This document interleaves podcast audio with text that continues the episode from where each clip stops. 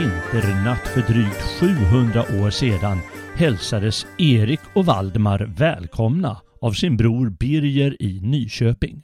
Det var skönt att komma in i det uppvärmda slottet i vinterkylan. Erik var tveksam. Men vadå, de hade ju med sig ett ordentligt riddarfölje. Och inte spökade väl incidenten för hela elva år sedan ännu i broder Birgers huvud. Och glada och trevliga var de ju, både Birger och hans hustru Märta. Glada i hågen gick Erik och Valdemar till sängs efter ett storslaget gästabud och vaknade efter några timmar av att dörren slogs in och de sattes i järn.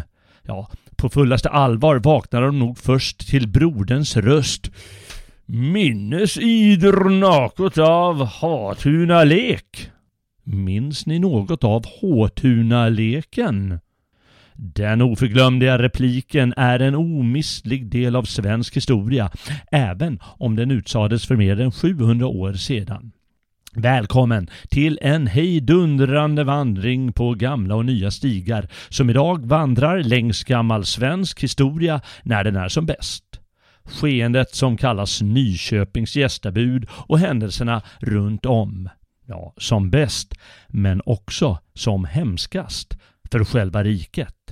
Bröder kämpar hänsynslöst om tronen. Landsbygden plågas när riddare drar fram under kampen om kronan. Riket splittras. Tronpretendenter fängslas och mördas om vartannat.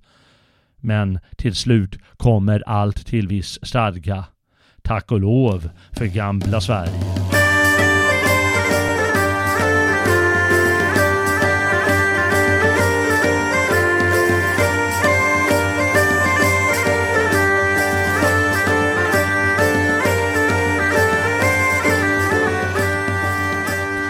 Riddarveckan i Hova är förbi sedan ett par veckor. En härlig vecka som återkommer varje år med turneringsspel, gyckleri, gammal härlig mat och mycket annat. Den årliga ridderveckan firas som åminnelse av slaget vid Hova 1275 då lillebror Magnus besegrade sin bror Valdemar varmed han sedermera blev kung, känd i svensk historia som Magnus Ladulås. Slaget vid Hova är en viktig bakgrund till händelserna i Nyköping 42 år senare. Men vi firar den där veckan också för att vi inte kan låta bli att älska den där gamla medeltida eran med dess tappra riddare, svek, brödrastrid, fagra damer och mycket annat som vi av någon outgrundlig anledning häpnar över. Den tidens händelser är en betydelsefull del av svensk historia. Men det är inte bara de storpolitiska händelserna som är spännande. Det är mycket annat som skapas i Sverige för första gången på den tiden. År 1302 trolovades den norska prinsessan Ingeborg med hertig Erik Magnusson i Sverige. Ingeborgs mor Eufemia, troligen av polsk börd, var en mycket mycket, mycket kulturintresserad dam. Eufemia ägde ett av de största biblioteken i Europa faktiskt och hon älskade allt som hade med riddare att göra. Och självklart var hon en stor anhängare av riddarlitteraturen som blomstrade på kontinenten sedan ett par århundraden tillbaka. Eufemia lät därför översätta tre franska och tyska riddarberättelser till svenska med anledning av trolovningen 1302 och sedermera giftermålet mellan Ingeborg och Erik 1312. De tre versberättelserna, som lämpligtvis kallas Eufemiavisorna, försågs med det nordgermanska versmåttet knittel och svensk språkdräkt. Och vips hade vi de första rediga diktverken på svenska. Med latinsk skrift vill säga. Runinskrifter fanns ju från långt tidigare. Sverige är som bekant det runstenstätaste landet i Norden. Rökstenen till exempel går ju inte av för hackor vad gäller litterär kvalitet. Ja, det fanns lagtext och liknande med latinsk skrift före år 1300 men det fanns ingen nöjeslitteratur nedskriven. Vi har i alla fall inget bevarat. Säkerligen framfördes härliga visor och frodiga berättelser muntligt inför kungar, hövdingar och stormän eller vilka som nu ville höra, men de präntades inte i skrift. Även de medeltida balladerna eller folkvisorna som sjöngs vid hoven och senare av folket i byarna skrevs ned först från och med 1500-talet. Eufemiavisorna är således de, de första stora nöjeslitterära verken i svensk historia. Vissa rynkar på näsan att det är översättningar, men det är inget att skämmas över. Romarnas första stora litteratur det var översättningar av grekernas Iliaden och Odysseen och därefter skapade de oerhört mäktig litteratur i många århundraden. Eufemiavisornas tre berättelser heter Flores och Blanseflor, Herr, Ivar, Herr Ivan Lejonriddaren samt Hertig Fredrik av Normandie. Det var spännande, fantasifulla historier om riddare som råkar ut för stora äventyr samt om sköna kärlekspar.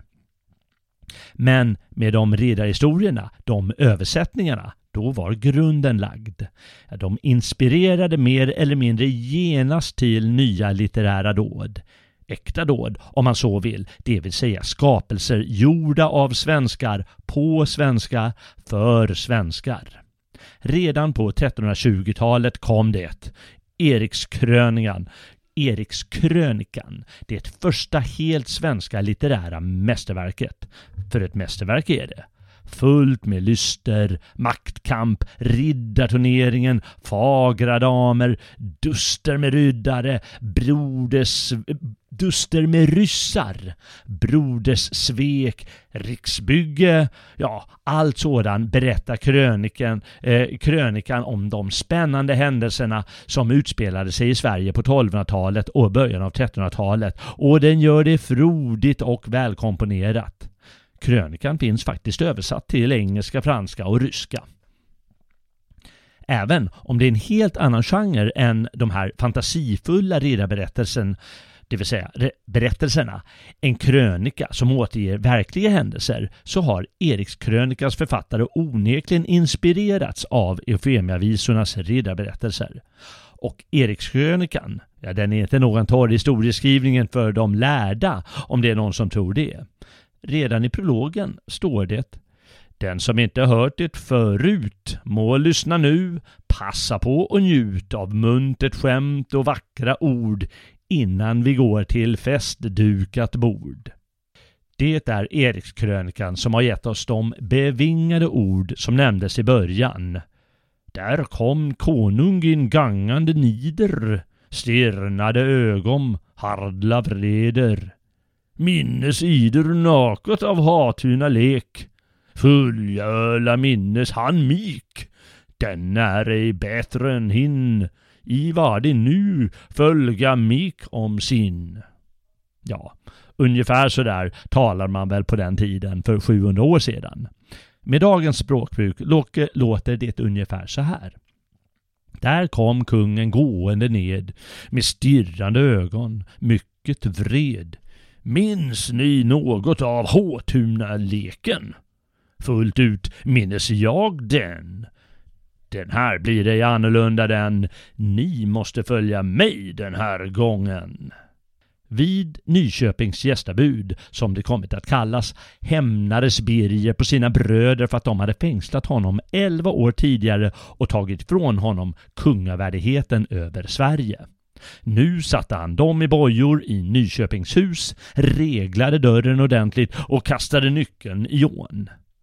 Då läste han tornet fullt fast och gjorde sig självum myken last och kastade nyckeln ut i det å så att han vart ej goder återfå.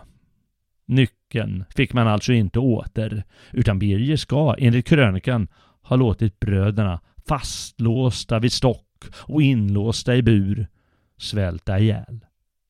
Kanske gick det verkligen till så. Eller så är svältdelen uppdiktad. Även om det mesta i krönikan stämmer i stora drag, vi har andra källor som, som stöder mycket av det som nämns i krönikan, så ville krönikören just visa upp Birgers fruktansvärda bestraffning som ett illdåd. Erikskrönikan har skapats, därom är i stort sett alla ense, av, Erik, eh, av hertig Eriks anförvanter, det vill säga Birgers brors eh, anförvanter. Boken är således en politisk inlaga, ett stycke god propaganda. Det lyser igenom att det är Erik som är krönikans hjälte och den vill helt klart måla upp Birgers behandling vid Nyköpings gästabud som ett okristligt nidingsverk. Eriks och Valdemars plågor gestaltas med stort medlidande och hopp om god färd till himmelriket. Ett syfte med krönikan var säkert att legitimera Eriks son Magnus som den rätta tronföljaren och att Birger och hans avkomma inte skulle få tillträde till tronen. Mycket riktigt halshöggs sedermera Birgers son Magnus. Till skillnad från Erik och Valdemar får dock den unge Magnus i krönikan bikta sig och han får en ståtlig avrättning och begravning innan Eriks son Magnus väljs till kung på slutet. Men vad var det egentligen som hände? Som historikern brukade fråga sig, eller brukar fråga sig, och varför på det sättet? Ja, för det måste vi göra precis som Erikskrönikan själv gör. Gå långt tillbaka i tiden. Krönikan börjar på kung Erik Lespe och Alptes tid på 1220-talet, hundra år innan Magnus Eriksson kröns till konung. Men vi börjar ännu lite tidigare idag. I flera hundra år före Magnus Ladulås söner Birger, Erik och Valdemar stred om makten över riket, ja då hade ju flera fraktioner, ätter, bröder och annat kämpat om den svenska kungavärdigheten. Allt som oftast sträckte sig den kampen till grannländerna Danmark och Norge dit någon storman ofta drog för att hämta militärt bistånd. Eller att grannländerna på annat sätt drogs in i svenska skeenden, ofta på grund av äktenskap eller annat släktskap varmed grannkungar ville visa sitt intresse över svensk politik. I den kampen ingick också försök att hävda sig som hela rikets konung. Här finns ingen plats för spekulationer om när ett Sverige fanns som rike eller varifrån det utgick och liknande frågor. Men eh, om man ska tala om Sverige som ett rike betraktat så, så, eh, så var det i alla fall, i vilket fall som helst, en mycket löst sammansatt stat. Eh, åtminstone fram till mitten av 1200-talet eh, och egentligen ganska lång tid fram eh, efter det också. Och i den här kampen om makten ingick förstås även försök att göra landet till ett mer sammanhållet rike, gärna så att en arvinge från den egna släkten kunde utses. Sverige var liksom Danmark ännu ett valkungadöme, men de ledande ätterna hade förstås sing på de där valen. På 1100-talet intensifierades kampen om den svenska kronan då de erikska och sverkerska ätterna tvistade med varandra. Det finns ett avsnitt på gamla och nya stigar som avhandlar den tidens maktkamp med fokus på Västergötland. Det ska vara nummer 38 vid namn Västgötska slag, släktfejd och brödrakamp i medeltidens Sverige. Så det är bara att kolla arkivet på sveating.se under podcasts. De två ettorna körde ungefär varannan kung, först en Sverker, sen en Erik, sen en Erik igen och så vidare tills den erikska ätten var ensamma om att ha kandidater till tronen. Erik Lespe och Halte av den erikska släkten valdes till kung år 1222. Men antagligen haltade han inte än eftersom han bara var ett litet barn. Kung var han i praktiken inte heller, utan den saken sköttes av förmyndare. Flera saker hade utvecklats under hundra år vilket gjorde att Sverige fick klarare konturer av en stat. Du har lyssnat på en del av ett avsnitt av På gamla och nya stigar som ges ut på sajten sveating.se. Vill du höra hela avsnittet? Teckna då en prenumeration genom att gå in på www.sveating.se och klicka på prenumerera. Där skriver du in din e-postadress varmed ett meddelande kommer till din e-mail. Klicka på länken i meddelandet. Nu när du har länkats fram kan du välja vilken prenumeration du vill ha. För att kunna lyssna på, på podden på gamla och nya stigar samt läsa alla artiklar kostar det 5 euro i månaden eller 50 euro per år. Då väljer du det alternativet. Vill du därtill ha tillgång till de ljudböcker och digitala böcker vi lägger upp måste du välja att bli tingsman för 100 euro om året. Därmed får du tillgång till allt på Sveating.